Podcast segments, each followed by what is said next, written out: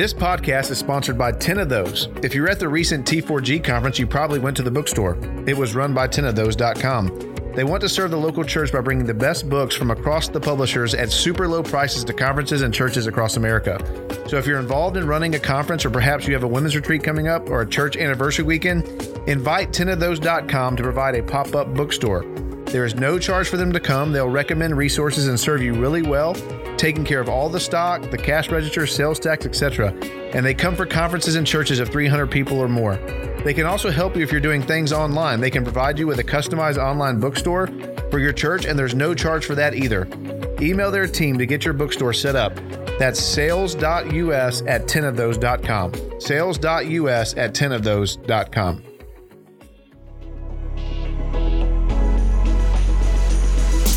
Baptist 21 is a pastor led voice for Southern Baptists in the 21st century.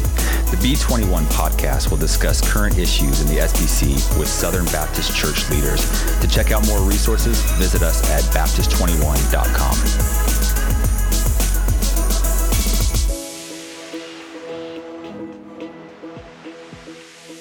Welcome to the Baptist 21 podcast, where we have conversations about what it means to be Baptist in the 21st century. And on this week's podcast, uh, we're going to hear a recent short talk on a, a, theological topic from one of our partners, that being the the Pillar Network.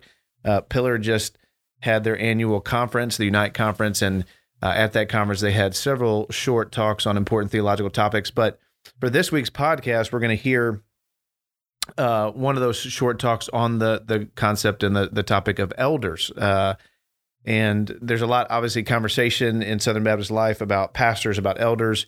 Uh, but this short talk just mainly highlights from First Peter five what is the role uh, of the of the pastor of the elder. Um, and uh, that that term, uh, as we kind of set up this this short talk, that term elder has been um, used more recently, uh, used more often and more recently in Southern Baptist life. But there's also a historic uh, connection to that. The first ever Southern Baptist Convention president, which we've talked about on the podcast, William B. Johnson, actually wrote a short uh, work on uh, elders. And so uh, oftentimes there's accusations of churches that are moving towards uh, plurality and, and, moving towards using the term elders, that that's Presbyterian, but that, that certainly couldn't be uh, further from the case. Not only was the term elder used by W.B. Johnson, in addition, the term elder was used a, as the uh, term for the pastoral office in the Abstract of Principles, the, the Confession of Faith that was written at the founding of uh, Southern Seminary. In addition, the first BF&M, the BF&M 1925, used the term elder, and and likely that is because that is the term most used in the New Testament. Uh, this was a really, really helpful talk from a pastor named Adam McNinch. Adam is a church planter in Scotland. Uh, he was planted out of a church uh, called Charlotte Chapel. He planted in an area uh, north of Edinburgh called Queensferry, Christchurch, Queensferry. Uh, interestingly, Charlotte Chapel was planted uh, hundreds and hundreds of years ago by a friend of William Carey and Andrew Fuller. And so it was a guy who had desired to, um, Christopher Anderson, who had, had desired to, to go uh, on the mission field, but for other various reasons was not able to do that. And so he went to Edinburgh and planted this work called Charlotte Chapel that has uh, sustained a, a gospel witness and presence there in Edinburgh is a really, really faithful, wonderful church that is planting churches there in a really, really tough country that in many ways um, is is sort of post Christian, even uh, with the great work that the Reformation did in that country. There is a lot of need. It would be even borderline considered an unreached people group. And so Charlotte Chapel, wonderful, faithful gospel witness, planting other churches. They planted this brother named Adam McNinch, and he gives us a short talk from First Peter five on uh, on elders. And so, uh, hopeful that uh, you'll be encouraged and edified by uh, by his work there in First Peter five.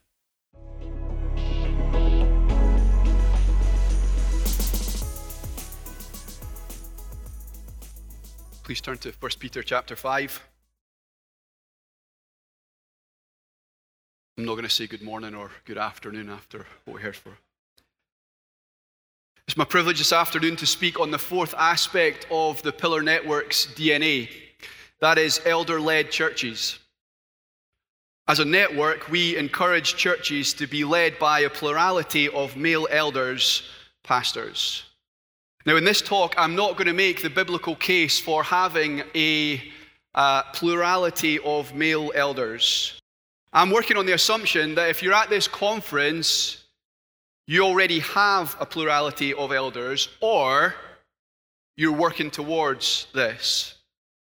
Instead, what I want to do today is focus on that little word led.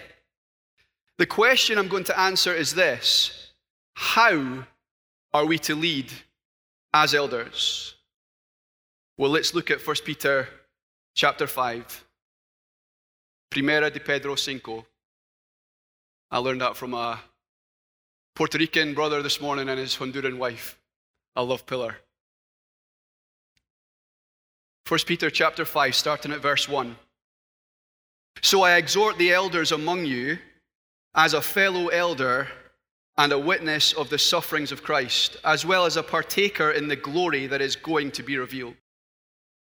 Shepherd the flock of God that is among you, exercising oversight, not under compulsion, but willingly, as God would have you, not for shameful gain, but eagerly, not domineering over those in your charge, but being examples to the flock. And when the chief shepherd appears, you'll receive the unfading crown of glory. I cannot cover everything in these verses in the time allotted, but let me give you these three things. I want to give you one picture of what it means to lead. I want to give you three pointers for those who lead. And I want to give one promise for those who will lead well to the end. Firstly, a picture. The picture of eldership that Peter paints is that of a shepherd. Look at verse 2 with me. Shepherd the flock of God that is among you. In the NIV, be shepherds. Now, how does the picture of a shepherd help us to understand the way an elder should lead? Well, think about a shepherd's job. Shepherds are hands on, it's messy work. Shepherds know their sheep. It's intentional work. Shepherds pursue wandering sheep. It's relentless work. Shepherds guard their sheep. It's protective work. Shepherds feed their sheep. It is nourishing work. Shepherds speak to their sheep. They really do. It is personal work. I hope it is not too much of a leap for us to see the similarities with the work of an elder. Now, how does this picture of a shepherd sit with you? Is it too lowly a picture? Is it uh, too hands on a picture? Maybe your idea is a bit grander than this. Well, as one elder to another, can I uh, lovingly say to you, it's not your call. Verse 2 tells us that the church is the flock of God. In other words, it's not your flock. God gets to write your job description, not you. Picture that Peter paints is not of a superhero, but a shepherd. It's not of a statesman, it's of a shepherd. It's not of a scholar, it's of a shepherd. It's not of a social influencer, it's of a shepherd. It's not of the next Spurgeon, it's a shepherd. Okay, so if Peter's picture is of a shepherd, what does being a shepherd of God's flock actually involve? Here are my three pointers. Pointer number one we need to be willing to watch over God's flock. You can see this in the first part of verse 2. Look with me. Shepherd the flock of God that is among you, exercising oversight. There's the watching over. Not under compulsion, but willingly. Peter is saying that your eldership should be marked by a sense of willingness. Brothers, if your attitude towards watching over God's flock is like a teenager's attitude towards a curfew, then you're not shepherding as God wants.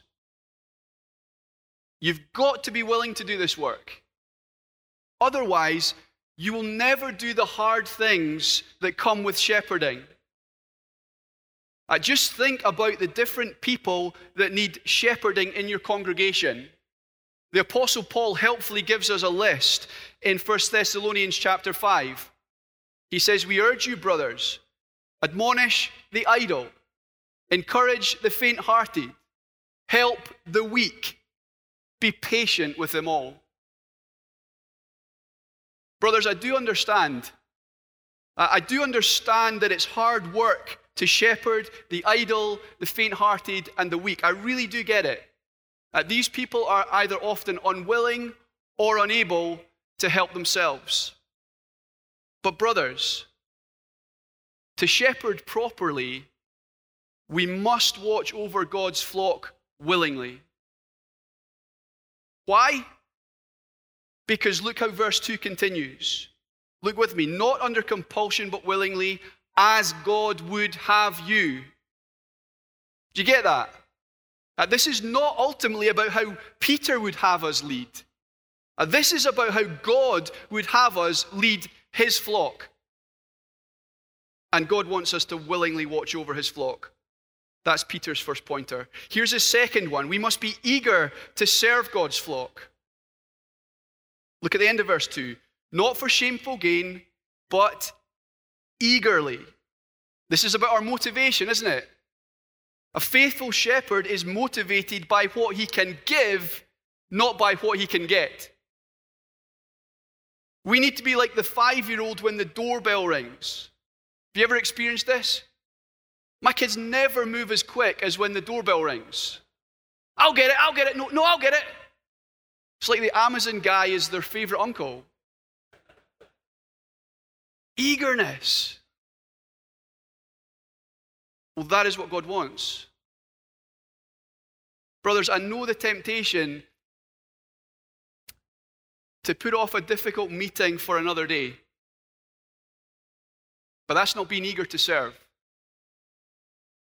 I know the temptation to hide in your study rather than pursue a prodigal. But that's not being eager to serve. God wants elders who shepherd his flock to be eager to serve.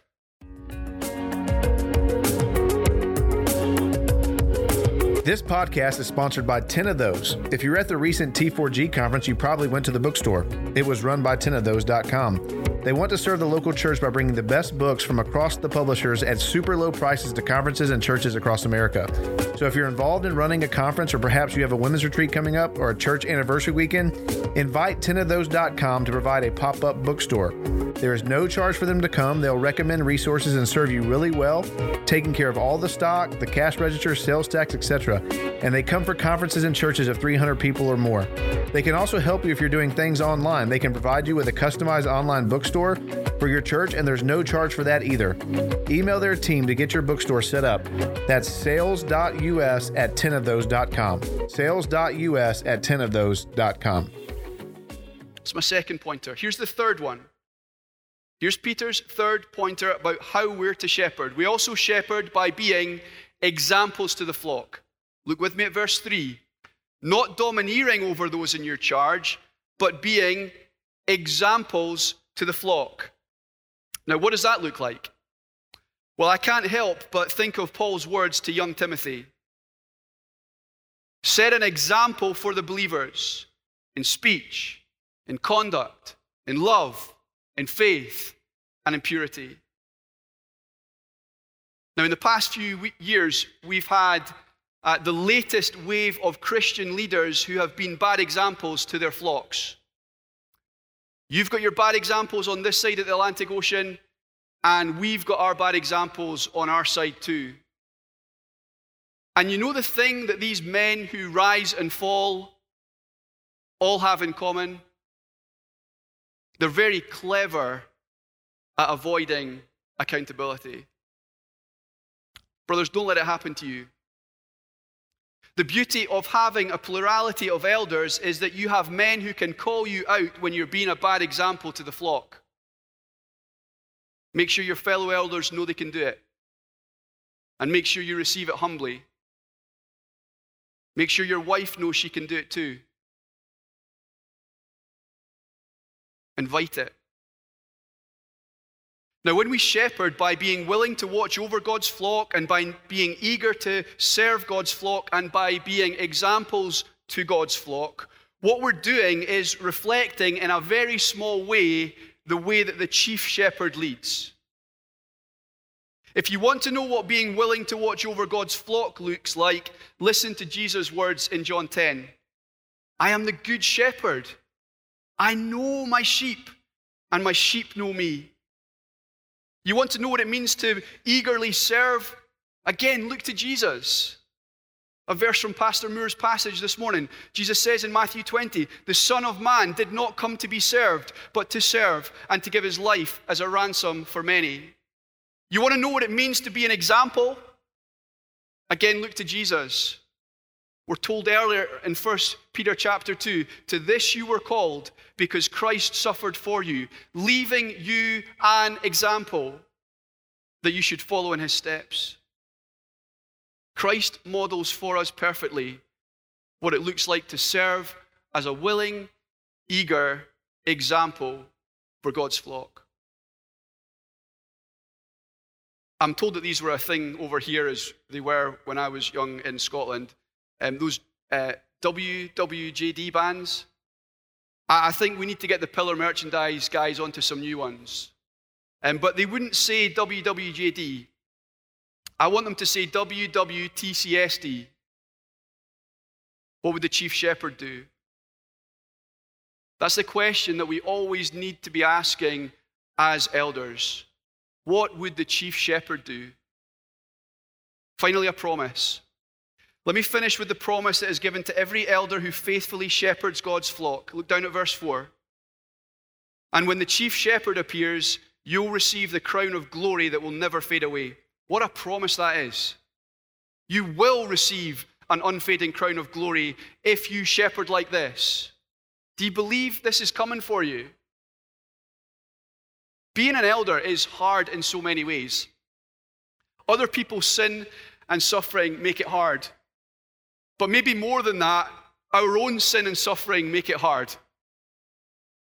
But, brothers, in all of your problems, don't lose sight of this promise. Because, you know, that's what every elder who has a moral failure does. He wants rewarded now. He wants the immediate buzz of money, possessions, sex outside of marriage, or acclaim. And these short term fake rewards become more desirable than the crown of glory that he should be waiting for. Brothers, don't fall for this. It's not worth it. But the promise of an unfading crown of glory most certainly is. So there you have it. One picture of what it means to lead, three pointers for those who lead, and one promise for those who will lead well to the end. Press on, shepherds. It's worth it.